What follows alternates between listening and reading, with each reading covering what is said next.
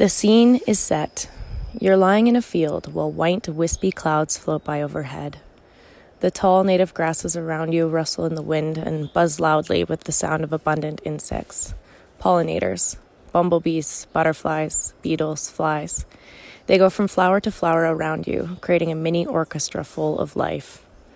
A symphony of different birds chirp from the bushes around the wetland that you know is nearby. The earth underneath you feels cool, contrasting with the warm sun. You look to the right, and down a small hill, you can see a lush pond teeming with life. A large turtle walks lazily to the edge and submerges below. A snake hurries past the path into the brush beside it. A toad is sunning itself on a fallen log, hoping to catch a fly that passes by.